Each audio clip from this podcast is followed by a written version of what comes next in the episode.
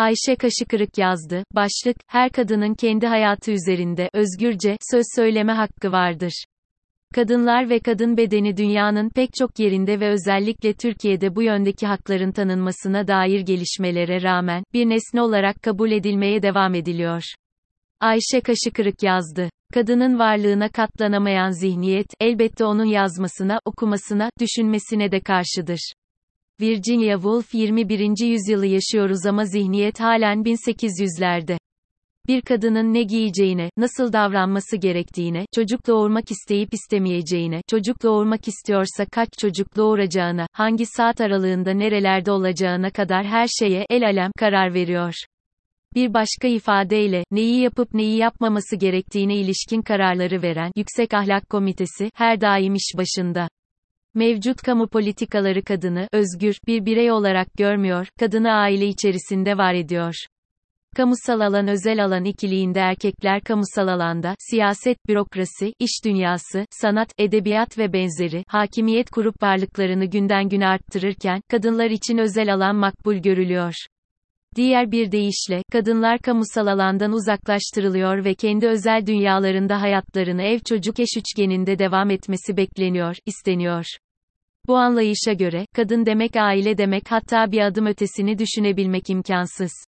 Annelik K-A-R-I-Y-E-R-D-E zirve noktası değildir. Annelik bir kariyer alanı değildir. Bir kadın anne olmak isterse anne olabilir, anne olmak istemezse anne olmaz. İlla ki tüm kadınlar anne olmak zorunda da değildir. Oysaki annelik rolü günden güne kutsallaştırılıyor. Dizilerde, filmlerde ve gündelik hayatın tüm alanlarında bu mesaj güçlü olarak hep var. Çocuksuz kadın çöpsüz üzümdür gibi benzetmeler sıklıkla yapılıyor. Bir kadın için gerek özel hayatında gerek iş hayatında zirve noktası annelik ile özdeşleştiriliyor, annelik ile bir tutuluyor. Aslında, kadına yönelik şiddetin en yaygın hali olan psikolojik şiddet toplumun her alanına sirayet etmiş. Yüksek Ahlak Komitesi her daim iş başında. Toplumsal cinsiyet eşitsizliği hayatın her alanına, kılcal damarlarına o denli işlemiş ve o kadar nüfuz etmiş ki, kadının yeri evidir anlayışı, tüm yönetsel kademelerde kendini derinden hissettiriyor.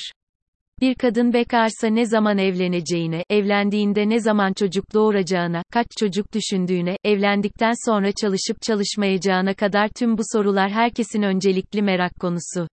Üstelik bir başkasının hayatına, tercihlerine ve kararlarına bu denli karışmak ve müdahil olmak çok normalmiş gibi davranılıyor. Bir kadının kendi bedeni, kendi hayatı ve kendi tercihleri üzerine söz söyleme hakkı oldukça kısıtlı. Hep birileri özellikle erkekler kadınların hayatına sözde kadınların iyiliği için müdahil oluyor, bunu kendinde bir hak olarak görüyor. Bu durumun değişmesi toplumsal cinsiyet eşitliğinin sağlanması ile mümkün. Toplumsal cinsiyet eşitliği hepimiz için şart cinsiyet eşitliğinde üst sıralarda yer alan İskandinav ülkelerinde bakım emeği yükü ebeveynler arasında eşit dağılıyor.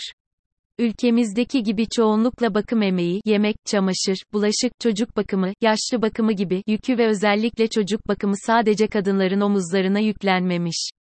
Kadınlar çalışmak istediği halde iş hayatından uzak kalmamış, kadının en önemli rolü annelik olarak görülmemiş. Dolayısıyla, çocuklu kadınlar iş hayatında oldukça aktifler. Kadınlar seçimle ve atama ile gelinen tüm karar alma mekanizmalarında dengeli temsil ediliyorlar, bakan oluyorlar, başbakan oluyorlar, üst düzey yönetici oluyorlar, cumhurbaşkanı oluyorlar. En nihayetinde, çocuklu olmak bir kadını kariyer yapmaktan alıkoymuyor. Kadın isterse, bir kadın isterse çocuk yapar, isterse kariyer yapar, isterse hem çocuk hem kariyer yapar çocuklu kariyerde pekala mümkün. Burada anahtar kelime, kadın isterse. Bir kadının kendi hayatı ve bedeni üzerinde söz hakkı olmalı. Bu tartışmasız en doğal hakkı. S-O-N-S-Ö-Z-L-E-R. Biz bu hayatı başkaları ne der ne ister ne düşür diye yaşamıyoruz. Bizler bu hayatın nesneleri değiliz, nüfusun yarısını oluşturan özneleriyiz. Bedenimiz, hayatımız, tercihlerimiz, kararlarımız bizim.